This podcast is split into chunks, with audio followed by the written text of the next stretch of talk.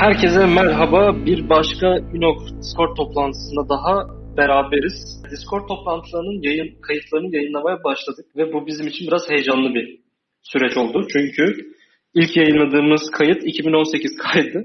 Şu an 2020'deyiz. Yaklaşık iki yıl öncesinin kaydını yayınladık. Ve e, konuklarımız o zamanlar çalıştığı yerlerin üzerine başka yerlere falan gitmişler. Biraz nostalji oldu ama geç olsun, güç olmasın diyebiliriz. Çok da geç olmuş ama orada bir bahane bulmak çok mümkün değil. Ama yeni sezonun, ikinci sezonun kayıtlarını düzenlemeye başladık.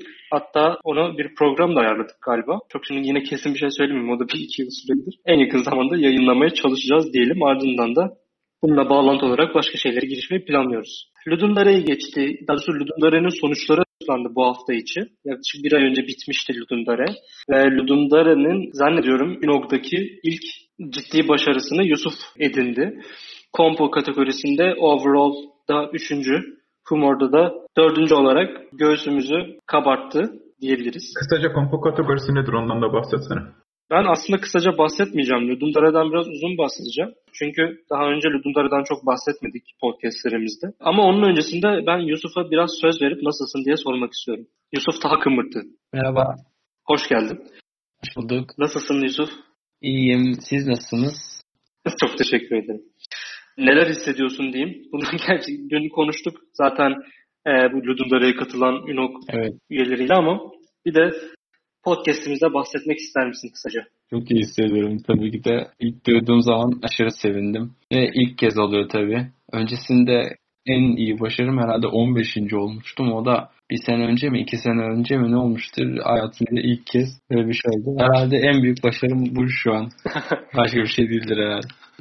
Yani tabii şu an bu dönemde dört yani bu kadar iyi bir sıralamaya tabi olmak zor çünkü bu sene bir rekor kırıldı belki Ludundare'de ve 6000 oyun geliştirildi bir hafta sonunda 72 saatte. O yüzden bu başarının bence ayrı bir anlamı var. Şimdi biraz bahsettik Ludundare'den ama bilmeyenler için ayrıntılı bir şekilde bahsedelim. Ludundare arkadaşlar 72 saat ile 48 saat süren e, programları olan Kompo ve Cemli'ye iki farklı modu olan bir etkinlik. Global Game Jam'i bilenler veya daha önce herhangi bir yazılım hackathonuna katılmış olanlar bilir ki kısa sürede ortaya sıfırdan bir tema kapsamında ya da bir problem çerçevesinde bir ürün ortaya koymak çok kolay değil. Ludumdare bunu online olarak yıllardır, yaklaşık 2003'ten zannediyorum beri e, gerçekleştiren bir Amerika merkezli bir etkinlik. Mike isimli bir bağımsız geliştirici tarafından yapılıyor. İsmini unuttum. Soy ismini unuttum. Ee, kendisini yıllardır bunu tek başına sponsorsu olarak hatta yanlışım varsa düzelt Batu düzenlemekte. Biz buna yaklaşık 41. Ludundare'den yaklaşık diyorum çünkü ya 41 ya 42 olması lazım. Dan beri katılıyoruz Ünog olarak. Fiziksel mekanını organize ediyoruz. Ve arkadaşlar Ludundare'nin diğer özelliği topluluğu içinde barındıran ve global olarak herkesin birbiriyle etkileşim kurmasını sağlayan bir etkinlik. Bu çok önemli bir şey. Çünkü aslında game jamleri ya da hackathonları falan düşündüğümüzde burada mesele biraz işte zamana karşı yarışmak olabiliyor. Ekim içi iletişim güçlendirmek oluyor. Kendi teknik yeterliliğini sınamak oluyor. Ama Ludumdare'de bir başka şey de diğer insanların oyunlarını oynayabilmen ya da ürettiği şeyleri deneyimlemen olarak söyleyebiliriz. Mesela Global Game Jam'de tabii ki katıldığınız mekanda sunumları vesaire izleyebiliyorsunuz ama başka bir site'deki oyunu oynamanız için onun sizin Facebook'ta veya Twitter'da vesaire önünüze düşmesi gerekiyor. Ludumdare'de ise şöyle bir sistem var. Şimdi Ludumdare'de üçüncü vesaire dedik bir yarışma sistemi var gibi ama bunun ödülü yok. Öncelikle onu söyleyelim. Ödül yok ama bir sıralama var. O sıralamada aslında sizin birinci veya ikinci veya üçüncü veya ilk ona girdiğinizde binlerce geliştiricinin sizin oyununuzun oyununuzu görmesini sağlıyor ki bu çok değerli bir şey. Çünkü e, eğer oyunu geliştirmeye devam ederseniz veya arka planda başka bir proje varsa insanlar sizi takip etmeye başlıyorlar. Sizin için güzel bir başarı olmuş oluyor. Bu oylama ise şöyle yapılıyor. Bir ana sayfa var. Etkinlik bittikten sonra yani 72 saatin sonunda kompo ve cam ayrımına sonra geleceğim. Geliştirme süresinin bitmesinin ardından oyununuzu submit ettiğinizde, siteye yüklediğinizde iç ayaya ana sayfada sizin oyununuz gözükebiliyor ve buradan insanlar tıklayıp sizin oyununuzu oynayabiliyor. İnsanlar niye sizin oyununuzu oynasın sorusu var burada. Çünkü Siz eğer oyununuzun oylanmasını istiyorsanız, derecelendirilmesini istiyorsanız, başkaları tarafından yorum almasını istiyorsanız ana sayfaya çıkmanız lazım. Ana sayfaya çıkmanız için de karma puanınızın yüksek olması lazım. Yani sizin oyununuzun bir karma puanı var. Bu karma puanını yalnızca başka oyunları oynayıp, yorum yapıp puanlayarak kazanabiliyorsunuz. Bu karma puanı ise başkası sizin oyununuzu oynayıp, yorumlayıp puanladığında düşüyor. Atıyorum siz 100 oyunu değerlendirdiniz. Diğer 100 kişi de sizin oyununuzu değerlendiriyor. 105 kişi değerlendirirse sizin oyununuzu ana sayfada gözükme ihtimaliniz çok daha az karma puanı yüksek olan oyunlara göre. Hatta yani ihtimal değil bu. Direkt puanı en yüksek olan orada gözüküyor. Bu yüzden eğer oyununuzun binlerce kişi tarafından oynanmasını istiyorsanız çünkü ortalaması bunun 20 ile 30 arasında falan ama şeyi de gördük. Bu, bu e, Ludumdare 46'da 1050 tane yorum değerlendirme alan oyunlar var ilk onda. Böyle bir oyun olmak istiyorsanız sizin o kadar oyun oynamanız, o kadar Ludum Dare oyunu oynamanız gerekiyor. Dipnot düşeyim, düşeyim. Ludum Dare değerlendirmesini, bu puanlamayı sadece Ludum Dare'ye katılan geliştiriciler yapabiliyor. Bu da dışarıdan herhangi bir manipülasyon yapılmasını engelliyor. Bir de Ludum Dare'nin iki ayrı konsepti var demiştik. Eğer tek başınıza katılıyorsanız, bir tool kullanmıyorsanız, hazır aset kullanmıyorsanız, işte başka source kodunu paylaşıyorsanız bu da önemli.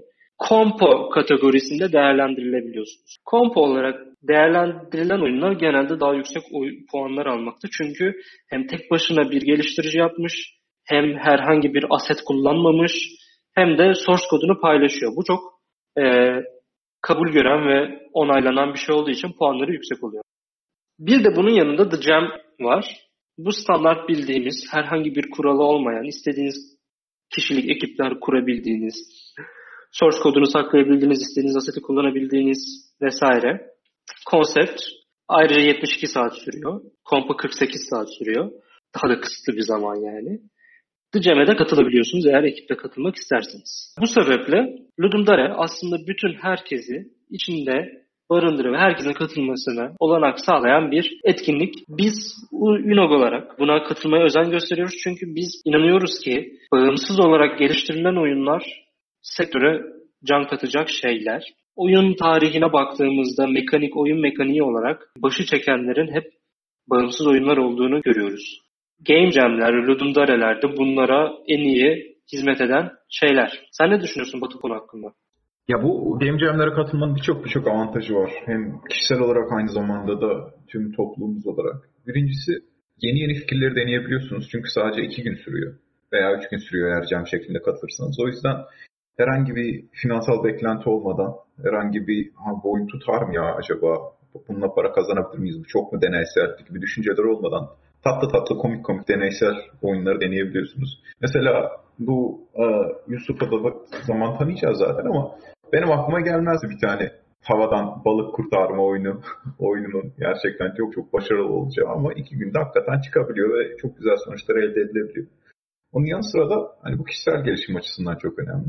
Diğer yandan da topluluğumuz için, geliştiriciler için de bir, bir komünite oluşmuş oluyor. Yani normalde yaptığımız oyunları açık açık tartışmıyoruz, paylaşmıyoruz. Çok kolay bir sistem değil.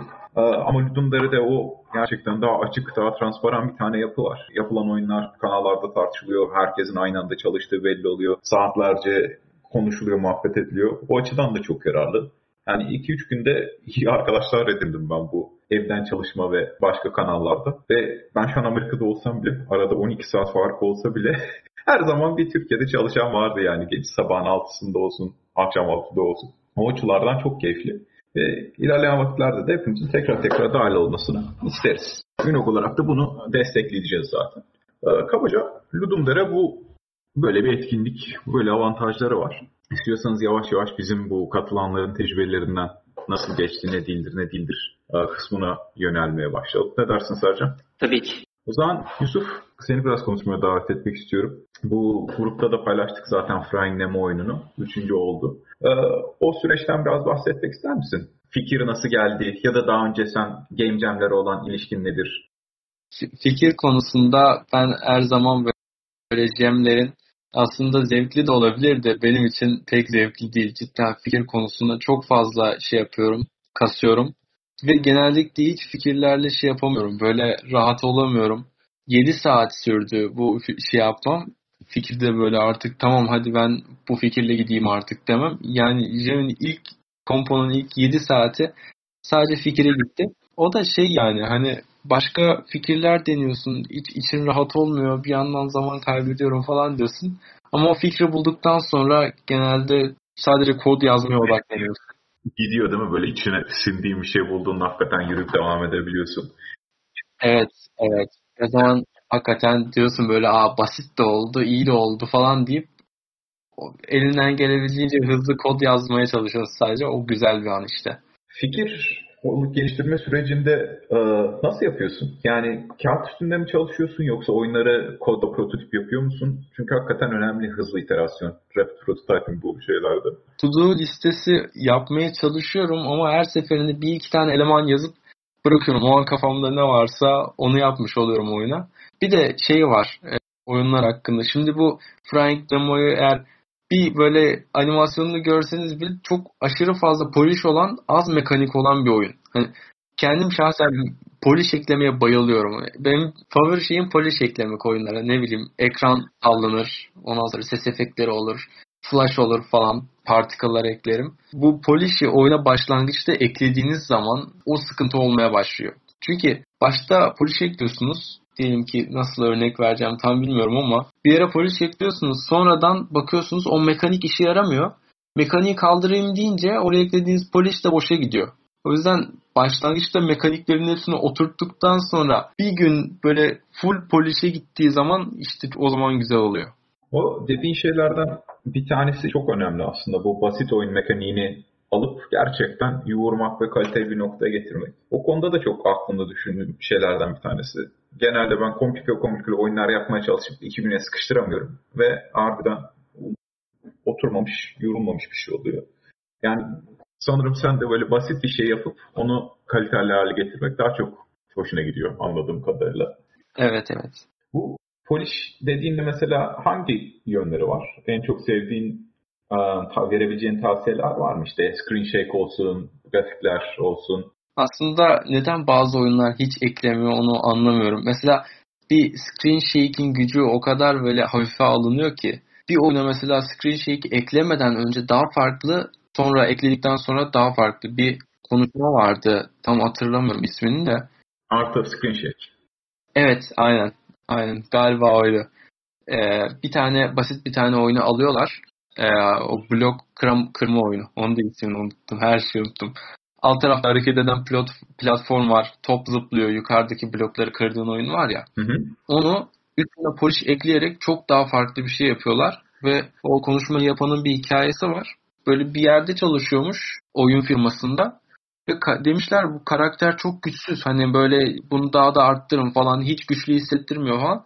Hiç hasarlarla, istatistiklerle hiç oynamayıp sadece böyle particle'ları, screen shake'i böyle hafiften hafiften arttırıp o hissiyatı verebiliyorsunuz. Yani inandırıyorsunuz daha doğrusu o adamın güçlü olduğuna. Evet ve önemli olan da gerçekten bir noktada oyundaki karakterlerin ne kadar güçlü güçsüz olduğu değil, insanların nasıl hissettiği. Bu bahsettiğin konuşmayı da grupta paylaştım. Evet. Buna benzer de bir tane hikaye, senin anlatmaya çok benzer bir hikaye e, yarış oyunlarından geliyor. Tam hangi firma hatırlamıyorum. Burnout Paradise yapanlar olabilir. Bir noktada şey oyunu yapıyorlar, yarış oyunu ve e, şey diyor ki e, bu oyunu yapmak yani publisher bu oyuna para veren ve oyun tasarımından pek anlamayan şeyler. Arabalar yavaş yani hızlı gittiğini hissedemiyorum. E, kesinlikle daha fazla hızlandırmanız, hızlandırmanız lazım. Adamlar da diyor ya nasıl daha hızlı olsunlar? Araba araba hızında işte 200 e, kilometre 300 kilometrede gidiyor. Arabalar uçuyor zaten. Sonra duruyorlar acaba neden ya bu arabalar hızlı hissedilmiyor, hızlı hissedilmiyor? Şey yapmaya karar veriyorlar. Arabalara metalik bir tane e, texture eklemeye karar veriyorlar. Reflection Böyle olduğu için de, arabanın üstünde e, yandan geçen işte ağaçlar olsun, arabalar olsun onların ne kadar hızlı üstün geçtiğini yansı, arabanın üstündeki yansımasından görebiliyorlar. Ve sadece arabanın texture'ını değiştirerek bir sonraki build'ı yolladıklarında bu publisher veya parayı veren stakeholder Aa evet şu an gerçekten çok hızlı. Valla ne değiştirdiğinizi bilmiyorum ama şu an çok iyi hissediyor gibi bir yanıt geliyor. Yani ne kadar arabanın hızı hiç değişmemiş olsa bile o sistemi sunmakla beraber sorunu çözüyorlar. Bunun hakkında perspektif şey de var. Mesela kameranın fovunu ayarladığında e, ben de bir link gönderdim. Eğer podcast dinleyenler de şey yazıp bulabilir. Fov, speed train falan yazınca çıkıyor. Kameranın fovunu değiştirdiğinde aynı hızda giden bir şey daha hızlı gidiyor veya daha yavaş gidiyor gibi gözükebiliyor. Çünkü kamerada değişen şey piksel sayısı falan değişiyor yani. Sen aslında böyle daha çok şey görüyorsun ama aynı hızda gidiyorsun. Ee, o da etkili bir şey olabilir belki. Yani o, hatta şeylerde vardır yani yarış oyunlarında böyle araba hızlanınca bir kameranın po- pozisyonu, kameranın açısı falan ufak çok ufak oynayan 5 derece falan oynadığında bile şey oluyorsun böyle bir o koltuğa yapışma hissini alabiliyorsun. Aslında dediğiniz şey orada biraz böyle oyuncuya e sonuçta eğer kamera eğer oyuncunun gözüyse oyuncuyu nereye koymak gerekiyor ya da oyuncuyu nasıl hissettirmek gerekiyor. O 7 boyutlu sinemalarda var ya işte koltuk sende sallanıyor falan. Hı hı. Yani niye perde sallanmıyor? Çünkü kamerayı orada şey yapamıyorsun ama o hissiyatı belki vermek lazım. Yani o sadece e, çarpma, vurma falan yetmez de gözü de bir oynatmak lazım galiba. Kesinlikle yani oyuncunun oyuna nasıl baktığını tamamen kontrol etmek gerekiyor. Bu da Polish'te bu kısım çok önemli bir noktası zaten. Ya Polish Polish deyip duruyoruz da bunun Türkçesiyle ilgili bir düşüncesi olan var mı? Cila çekmek olabilir. Bu yazdığımız bültenlerde ben oyununuzu daha leziz yapmanın yolları şeklinde kullanmıştım. Konuştuğumuz şeylerden attığımız Yusuf'un bahsettiği videolardan bir tanesi de juice it or lose it. Juice it böyle daha sulu salçalı yapmak. Polish galiba parlatmak olarak çevrilebilir. Direkt çevirisi parlatmak falan galiba. Juice it'i nasıl çevirir? Cıvık. sulu sulu, sulu sulu oyunlar. Leziz leziz oyunlar. Yani Juice biraz bana böyle jelibon şeyi getiriyor aslında. Hani Juice dediğin şey bir parlak jelibon. O da yine polish falan. Bir, bir, bir şeyden seviyeden sonra çok fazla eklediğin zaman bildiğin oyun jelibona dönüyor yani artık. Hani pastanın üstüne o kadar çok sim koyarsın da artık pastalıktan çıkar ya onun gibi. Mesela ne zaman fazla oldun abi artık yeter bu da fazla oldu dediğim bir durum oldu mu hiç Yusuf? Galiba olmadı. Ekran kartı render edemediği sürece. evet evet. Genelde öyle eksik olduğunu hissettiğin zaman ekliyorsun ona. Ama bilmiyorum fazla olmadı çünkü galiba sadece jemlere falan katılıyorum. Onun haricinde de öyle onun haricinde yaptığım şeyler de jeme benziyor zaten. Hyper casual oyunlar yapıyordum. Onlar da kısa kısa oyunlar. Yani hiç uzun oyun tecrübem tam olmadı. Android oyunları, Jam oyunları. O yüzden hayır. Ben şey merak ediyorum Yusuf. Senin şimdi arka planda bir mesela bana Ludundara esnasında bir aset gönderdin. Bir kamera şeyi, efekti. Ben şey merak ediyorum. Senin bunları keşfedebilmen nasıl oluyor? Çünkü bu önemli bir şey. Ee, Birçok kişinin farklı yolları var ama bence bağımsız geliştiricinin çevresine karşı duyuların açık olması lazım. Çevresinde neler olduğunu inceliyor olması lazım. İşte Twitter'dan olur, Reddit'ten olur, Instagram'dan vesaire. İçeriden ya da. Sen bunları nasıl takip ediyorsun? Bu içeriklere nasıl ulaşıyorsun? Hayal gücünü genişleten şeyler ne senin? Galiba oyunlar ya. O oyun oynamak sadece. Aslında Reddit'te, Twitter'da falan aşırı güzel şeyler var. Böyle özellikle Reddit'te sadece bu polish ekleme ya da oyun mekaniklerine falan şey yapmak için birkaç tane subreddit'e bakıp yeni oyun fikri falan bulabiliyorsun. Ama bilmiyorum ben pek Reddit ya da Twitter'ı fazla sık kullanan birisi değilim. Sadece oyunlardan alıyorum galiba. Bir de şey oluyor. Bir oyunda mesela efekti çok seviyorum. Enter the Gungeon'da diyelim ki o o parlama, o bloom efektini çok sevdim. Ya da bir oyunda böyle iki boyutlu şey normal mapleri kullanan böyle bir shader efekti falan var. Onu Google'lıyorum. Ondan sonra Unity'de nasıl yapılır, burada nasıl yapılır falan filan diye. Bir yerde bir GitHub repository'si çıkana kadar artık işin sonuna kadar gidiyorum. Ama öyle yani bir sosyal medyadan falan çok takip ettiğim yok. Peki şeyi sorayım ama Enter the Gungeon dedin. Enter the Gungeon'ın uzayının kaç boyutlu olduğunu hiç baktın mı? Aa, hayır. İki boyutlu değil mi? Orası çok ilginç. Zaten aslında sorum ya iki boyutlu ya üç boyutlu olacak. Bu soruyu soruyorsam büyük ihtimal üç boyutludur. evet. Böyle saçma bir soru dilerim. Adamlar abi üç boyutlu sahne oluşturuyorlar. Hmm. Render ortografik. Bunun galiba tek sebebi, yani tek sebebi değildir de büyük ihtimalle. En büyük avantajı üç boyutlu lightning yapabiliyorlar. Hmm. Oyunda fark edersen böyle sahnenin üzerinde işte dönen kocaman pervane falan var. Evet evet. Böyle parlamalar falan çok daha böyle vurucu falan duvarların arkasında bilmem ne. Hatta gö- gölgeler falan da çok böyle tatmin edici cidden. Aynen aynen. Çok mesela ben onu gördüğümde çok şaşırdım çünkü ya çok net iki boyut bir şey ya. Böyle bayağı tile based bir şey gibi yani. Ve adamlar üç boyut yapmışlar. Duvarlar falan böyle yukarıya doğru çıkıyor.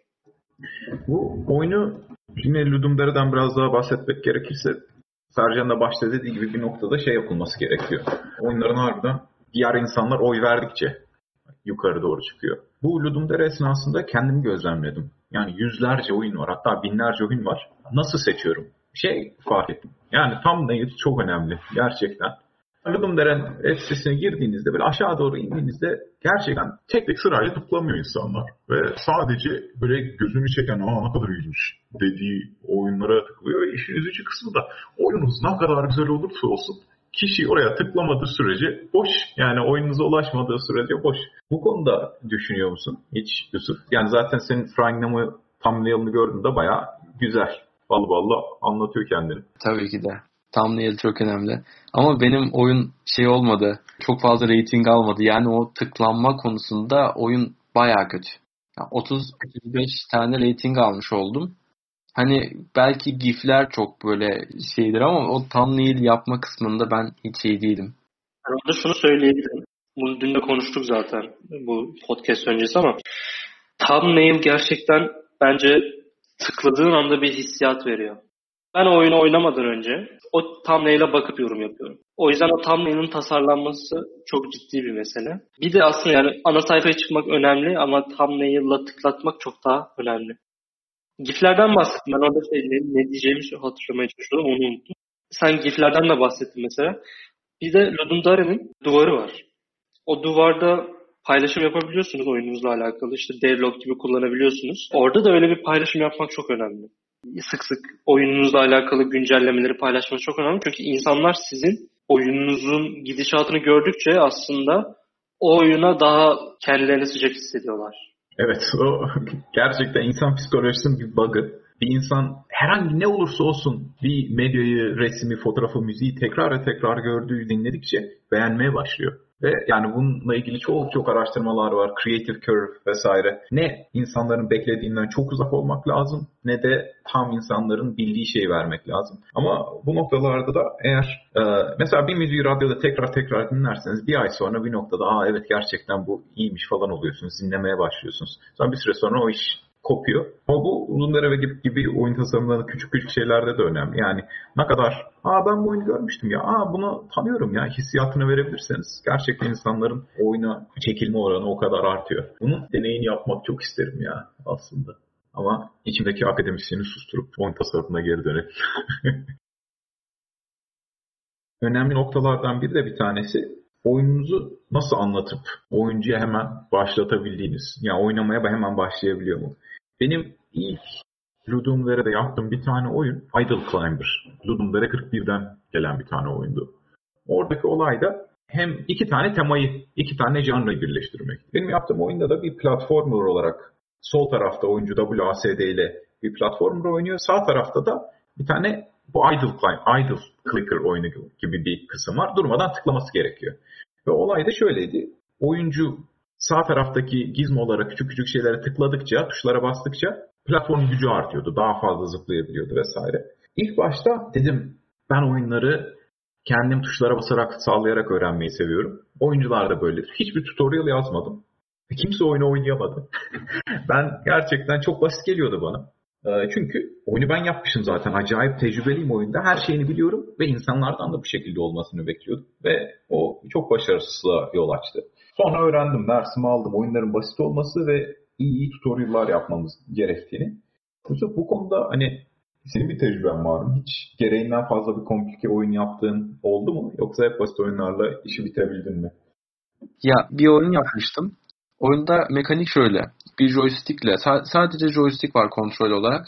Bir de joystick'i çektiğiniz zaman bir araba oyunu. Joystick çekildiği zaman oyun yavaş çekime gidiyor ve yan taraftan bir menü çıkıyor. Yani o menüde de power up'lar falan var. Ama o işte o joystick'ten elini çektiğin zaman yavaş çekime geçme konusu onun tutorial'ı için o zaten benim tek yaptığım büyük oyun galiba. O başarılı da olmadı zaten de yine de şeyi anlatabilmek için oyuncuya yani hani elini çektiğin yavaş çekimi etrafa pervaneler falan koyuyorum böyle artık yavaş çekime gittiği belli olsun diye. Cidden çok önemli bir şey ya. Çünkü en başta eline aldığın zaman o hani doğal olarak onu şey yapamıyorsan bir sürü yazı okuman gerekiyorsa ya da o sinirli o sinir bozucu tutorial yerlerini geçmen gerekiyorsa o oyunu en baştan bir şey yapıyor. Puanını düşürüyor kafamızın içinde.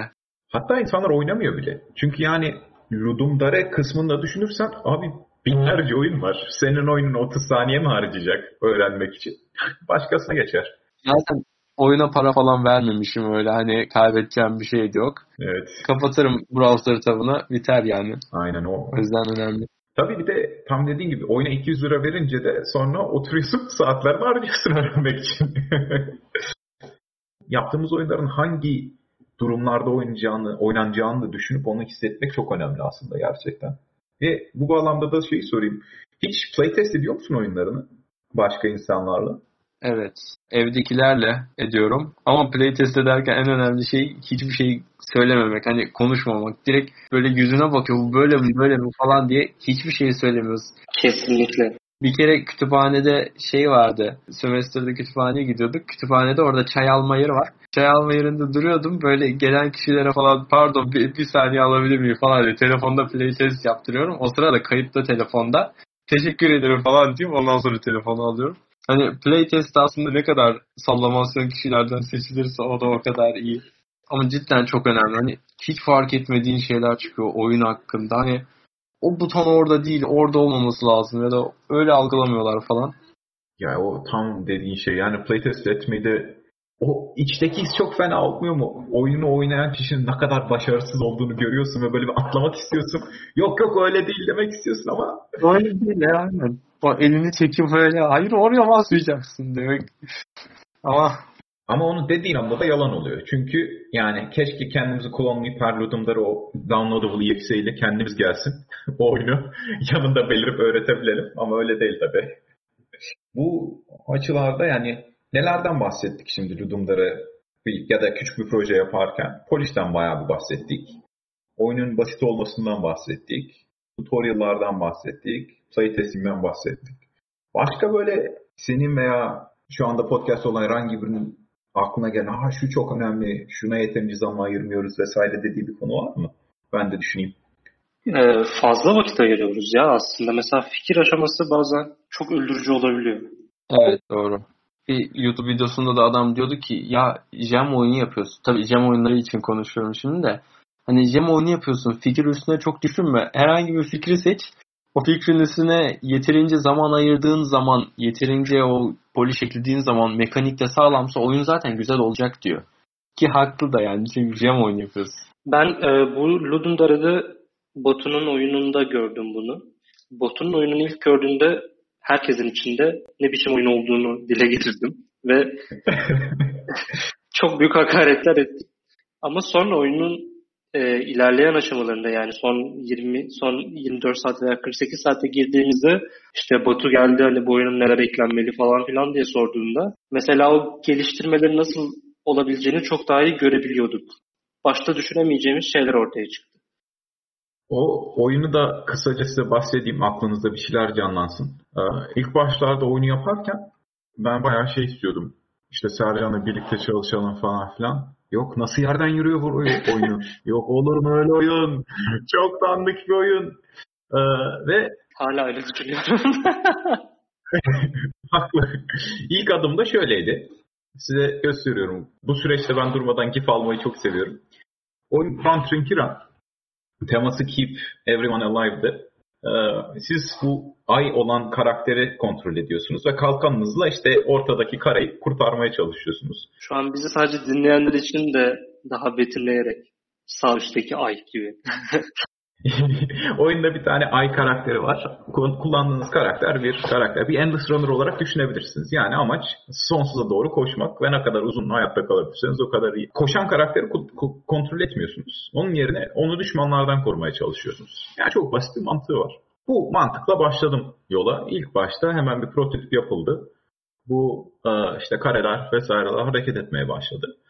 Ondan sonra ikinci adımda bir biraz if polish atmak denemez buna ama karelerden çıkıp bazı grafikleri koymaya başladım. Ve o noktada ortaya çıktı ki oyun çok sıkıcı. Çünkü oyunda yaptığınız tek şey düşman gördüğünüzde kalkanınız düşmana doğru doğru tutup beklemek. Orada şey sorusunu sormak yararlı olmaya başladı. Şimdi bu oyundaki sıkıntı nedir? Şu noktada yani oyunun eğlenceli yapmayan kısmı nedir? Ve bunu nasıl çözeriz? Mesela oyunu eğlenceli yapmayan kısımlardan bir tanesi şeydi. E, karakter sadece yürüttüğünüz karakter bir yerde durup bekleyebiliyordu. Bunu çözmek için de farklı farklı mekanikler implement etmeye başladık. Mesela bir yerde oyuna power up koymaya başladık ki oyuncu başladığı yerden farklı yerlere uzaklaşıp o power up'ları alabilsin. Ondan sonra baktık oyuncu yeterince uzaklaşmıyor. Bu sefer aşağıdan gelen ve yukarıdan gelen enimler koymaya başladık. Ama o da güzel. Bir sonraki aşamada şey ortaya çıktı. Eğer bir düşman ortaya gelip ateş ederse ve sen oyunun e, ekranın diğer tarafındaysan asla karakteri kurtaramıyorsun. Ve çok çaresiz hissediyorsun. Abi ben hiçbir şey yapamazdım zaten. Oyun çok dandik hissiyatı olmaya başladı. Öyle olunca da mesela o sorunu belirledik. Aa, evet böyle bir sorun var. Oyuncular böyle tepki veriyor. Nasıl çözebiliriz diye düşünmeye başladık. Bunun cevabı da oyunu yavaşlatmak şeklinde oldu. Eğer bir mermi veya bir düşman e, şeye yaklaşırsa, ana karakteri korumaya çalıştığınız karaktere yaklaşırsa zaman bir anda yavaşlıyor ve onu kurtarmak için gerçekten daha fazla zamanınız oluyor. Ve mesela ilginç olan şeyler, eğlenceli olan şeylerden biri de aslında ana karakterin yavaşlamaması. Yani ana karakterin hızı aslında iki katına çıkıyor ve bayağı heyecanlı böyle son anda kurtarabildiğiniz sahnelere ulaşabiliyorsunuz. Yani başta olan böyle dandik, gerçekten sıkıcı gözüken bu oyun yaptıktan sonra ha bu oyun ne istiyor, şu an neye ihtiyacı var deyip o sorunu çözüp sonra şu an neye ihtiyacı var o sorunu çözüp bir yere ulaştı. O, o dandik grafik dili bile bir tarz oluşturdu. Ben ona inanamadım. yani o iğrenç grafikler günün sonunda ya aslında çok da kötü değil dedirtebildi ya helal olsun. Renk paleti kullanmama rağmen. yani kalbi bir renk paleti Sercan'cığım. Ama günün sonunda sen de iyi notlar aldın bu arada. Batu onu hiç konuşmadık. Sen de e, kaçıncı olmuştun? En iyi şeylerde Fanda ilk 30'a girdim. Hiç de beklemiyordum gerçekten. Temada 22. oldun. Temada 22, evet. Overall'da da 149. 3.86 puan ile. Beklentilerimin üstünde bir derece. Benim de beklentilerimin üstünde bir derece oldu gerçekten. Şey üstünde bayağı çalışmam gerekti. Zorluk kısmında. İlk başta oyun çok zor. Ondan sonra bir süre sonra oyun çok kolay olmaya başladı. Oyuna bir hard mod ekledim. Um, yaklaşık bir 45 saniye ilerledikten sonra arka planda bir şey diyor. Eğer çok kolaysa oyun R'ye basın, bir tuşa basın ve hard moda geçin şeklinde. Öyle olunca da oyunun zorluğunu insanlar kendi seçebilmeye başladı. Onu eklemeden önce bazısı çok kolay diyordu, bazısı çok zor diyordu. Ama oyunu oynayan kişiye biraz daha hakimiyet verdiğimde oyunun gidişatıyla ilgili o sıkıntılar da çözülmeye başladı yavaştan. Yani bir noktada ilk başta oyuncular ya bu, bu bana göre değil dedikten sonra kendi yaptıkları seçim dolayı öldüklerinde mesela oyunu hard moda geçirip öldüklerinde abi ben oyun e, hiç adil değil değil ben oyunu zorlaştırdım öldüm tekrar deneyebilirim hissi ortaya çıkmaya başladı. Yani evet çok gerçekten benim için verimli bir tecrübe oldu. E, bu iteratif tasarım şeklinde denemenizi de gerçekten tavsiye ediyorum. Yani oyun ne istiyor onu dinlemek bayağı önemli. Bazen de ulaşamıyorsunuz bir yere ama. Yurdumdere de tabii ki katılan bir tek ben ve Yusuf değildik. Daha birçok birçok kişi katıldı. Bazılarımız da aramızda şu an. E siz geri kalanımız kendi tecrübelerinizden bahsetmek ister misiniz? Ne öğrendiniz? Ne keşke abi keşke bunu zamanı farklı ayırsaydım dediniz. Yani bunlara bir daha katılmış olsak neyi farklı yapardık mesela? Sercan, Yusuf sizin bu konuda düşünceniz var mı? Bir sonraki bölümlerde de neyi farklı yapacaksınız? Ben mesela temaya çok fazla vakit kaybetmeyeceğim. Çünkü o böyle sonsuz bir şeye doğru gidebiliyor ki en son yaşadığım şey oydu. Üç tane farklı projeye giriştim. En son ayıptır söylemesi bir osuruk simülasyonu, text-based bir osuruk simülasyonu yapmaya çalıştım. Resource Management. ee, işte osuruğunuz var ve bunu gidermek istiyorsunuz ama asansördesiniz. O yüzden asansörün... Bu adam benim oyunuma kötü diyen adam. Tasarım düşünün yani. Ama çok güzel grafikler hazırlamıştım Batu. Grafikleri muhteşemdi lütfen. Stok fotoğraf sitelerinde e, işte Fatman, işte Holding Fart keywordleriyle şeyler arayıp e, ya da işte Smiling Man in Crowd with e, Sting falan gibi böyle saçma sapan fotoğrafları kolajlayabildiğim bir oyun ortaya koy, koyacaktım ama sonra onun da ne kadar kötü bir fikir olduğunu e, kabul edip bıraktım ve Blue Doom Raid'i hiçbir şey yapmadan bitirdim. Blue Doom Raid'e diyorum çünkü bir önceki de böyle bitmişti. Ondan önceki çok iyiydi ama. Ondan öncekinde de şu an düşündüğümde fark ettiğim şey ilk baştaki fikir çok iyi değildi. Yine bir resource management'ta.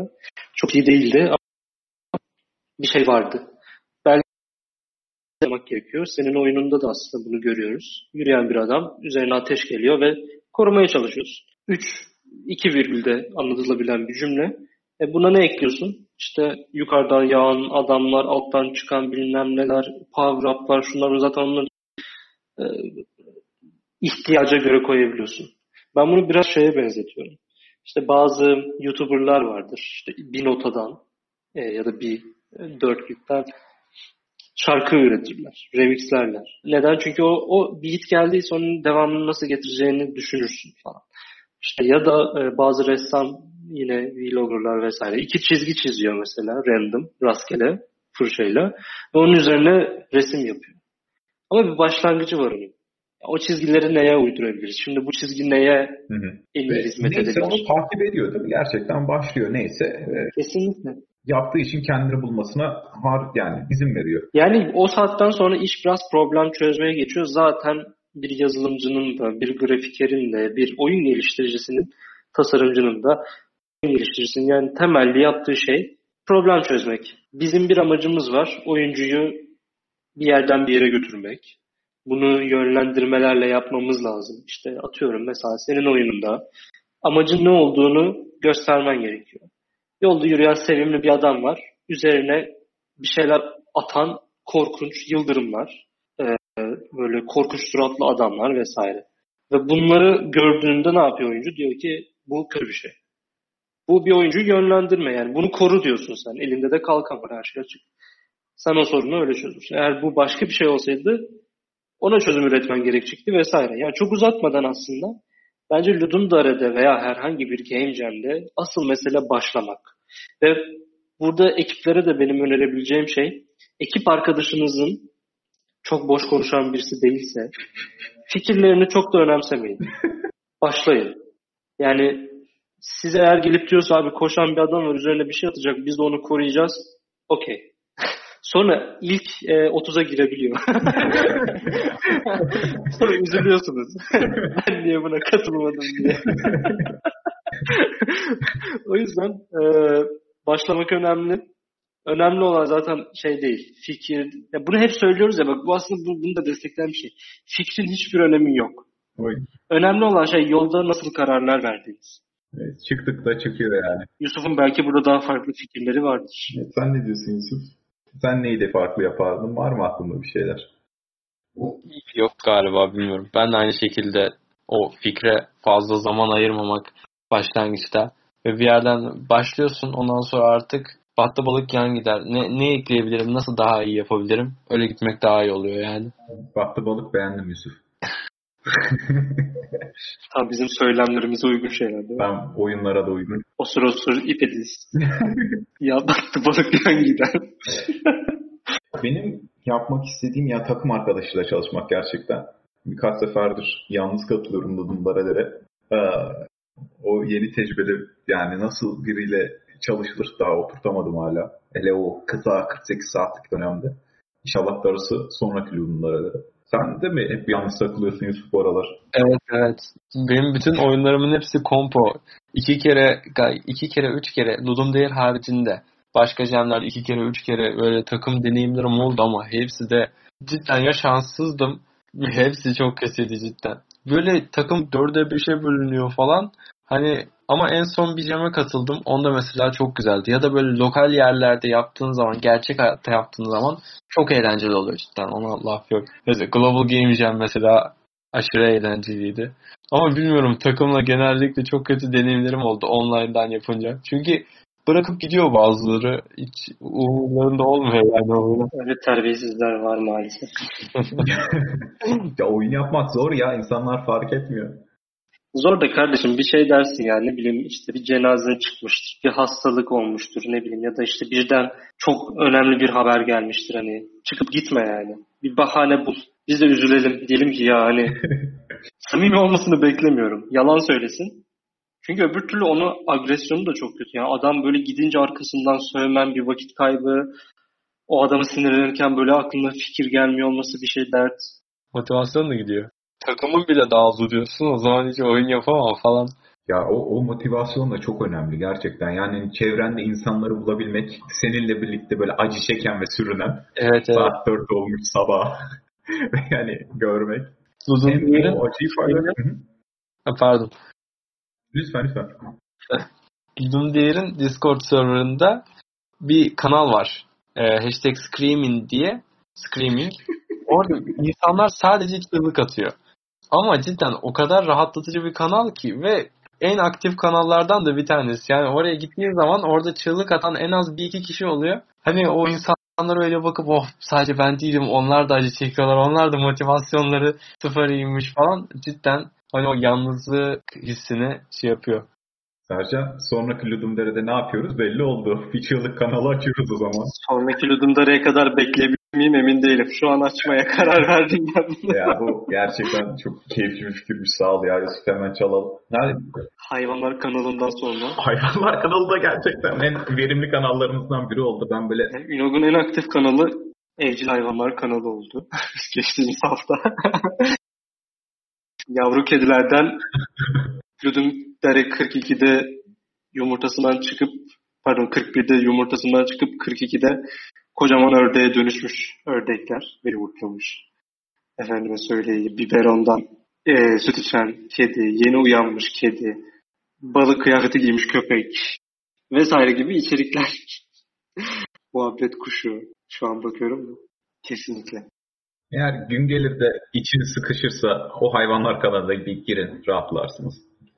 Yavaştan da bu birinci saatimizin sonuna geliyoruz. Hı hı. Ee, Podcast'imizi hafiften bitireceğiz. Daha sonra muhabbet devam eder tabii ki. Şeyleri sormak istiyorum sizlere.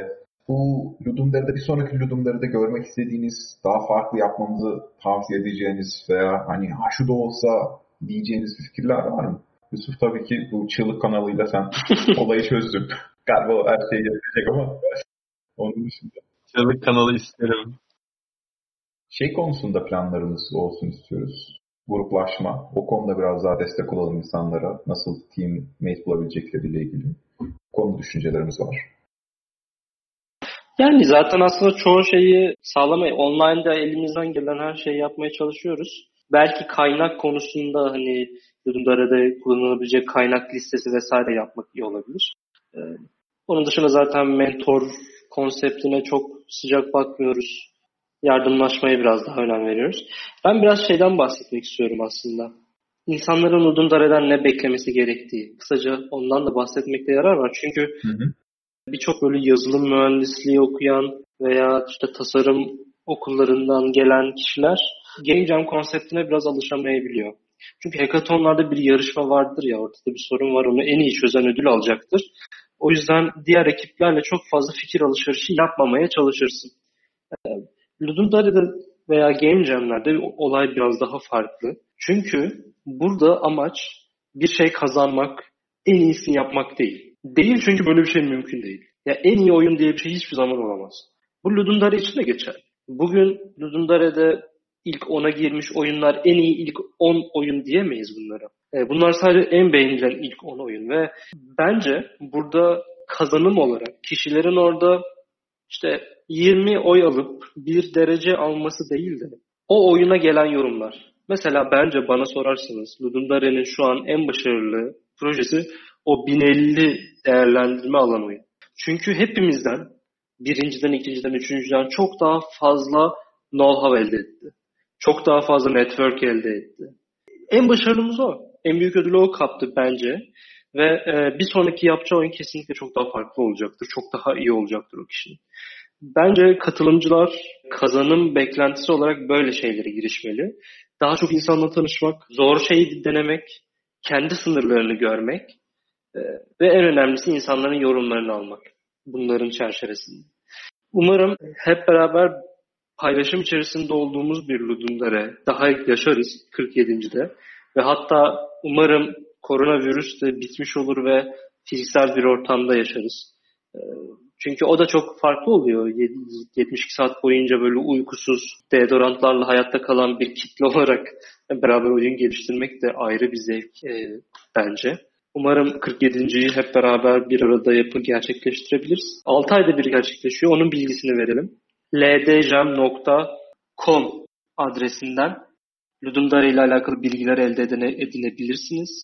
Başka vermeyi unuttuğum bilgi var mı diye onu hatırlamaya çalışıyorum.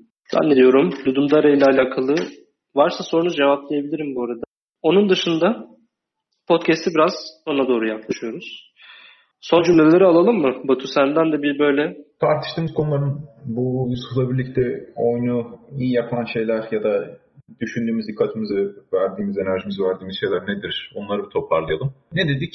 Polish atmak önemli. Oyunun basit olması önemli. İnsanların oyunu oynayabilmesi önemli. Playtesting yapmak gerçekten çok önemli. Ve bir fikir bulduk mu gönlünüze içinize sinen ilk fikri alın, yürümeye başlayın. Oyun size ne istediğini zaten iteratif bir şekilde söyler dedik. Bunları da inşallah sonraki seferlerde de aklımızda tutacağız. Çok teşekkür ediyorum tecrübelerini bizle paylaştığın için gerçekten önemli. Playtesting için hakkında dediklerim, oyun geliştirme süreciyle ilgili verdiğin tavsiyeler olsun gerek.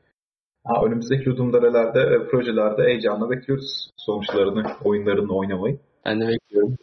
Bununla birlikte de podcastimizi yavaştan sona erdirebiliriz. Eğer dinleyenlerimizden de söyleyecek, katkıda bulunacak bir şey yoksa.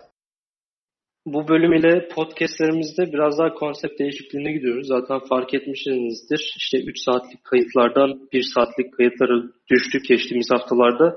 Bu haftada daha çok konular üzerine konuşmaya ve güncel konular hakkında her hafta Cuma akşamı Discord'umuzda canlı olarak bu podcastleri kaydı, kaydediyoruz. Siz de katılmak isterseniz bize info.unoghub.org adresinden ulaşabilirsiniz veya unog.dev sitesindeki portalındaki diyeyim e, sosyal medya kanallarından takip edebilirsiniz. Şu an dinlediğiniz kısımda podcastimizin diğer bölümleri mevcut olabilir. E, onları da dinlemenizi öneririz. Yorumlarınızı, e, beğenilerinizi bekliyoruz. Önerileriniz varsa bunlar bizim için çok önemli. Ayrıca YouTube kanalımızda da farklı içerikler yayınlamayı ihmal etmemeye çalışıyoruz diyelim. Önümüzdeki günlerde haftaya farklı bir konuyla tekrar görüşmek üzere. Görüşmek üzere.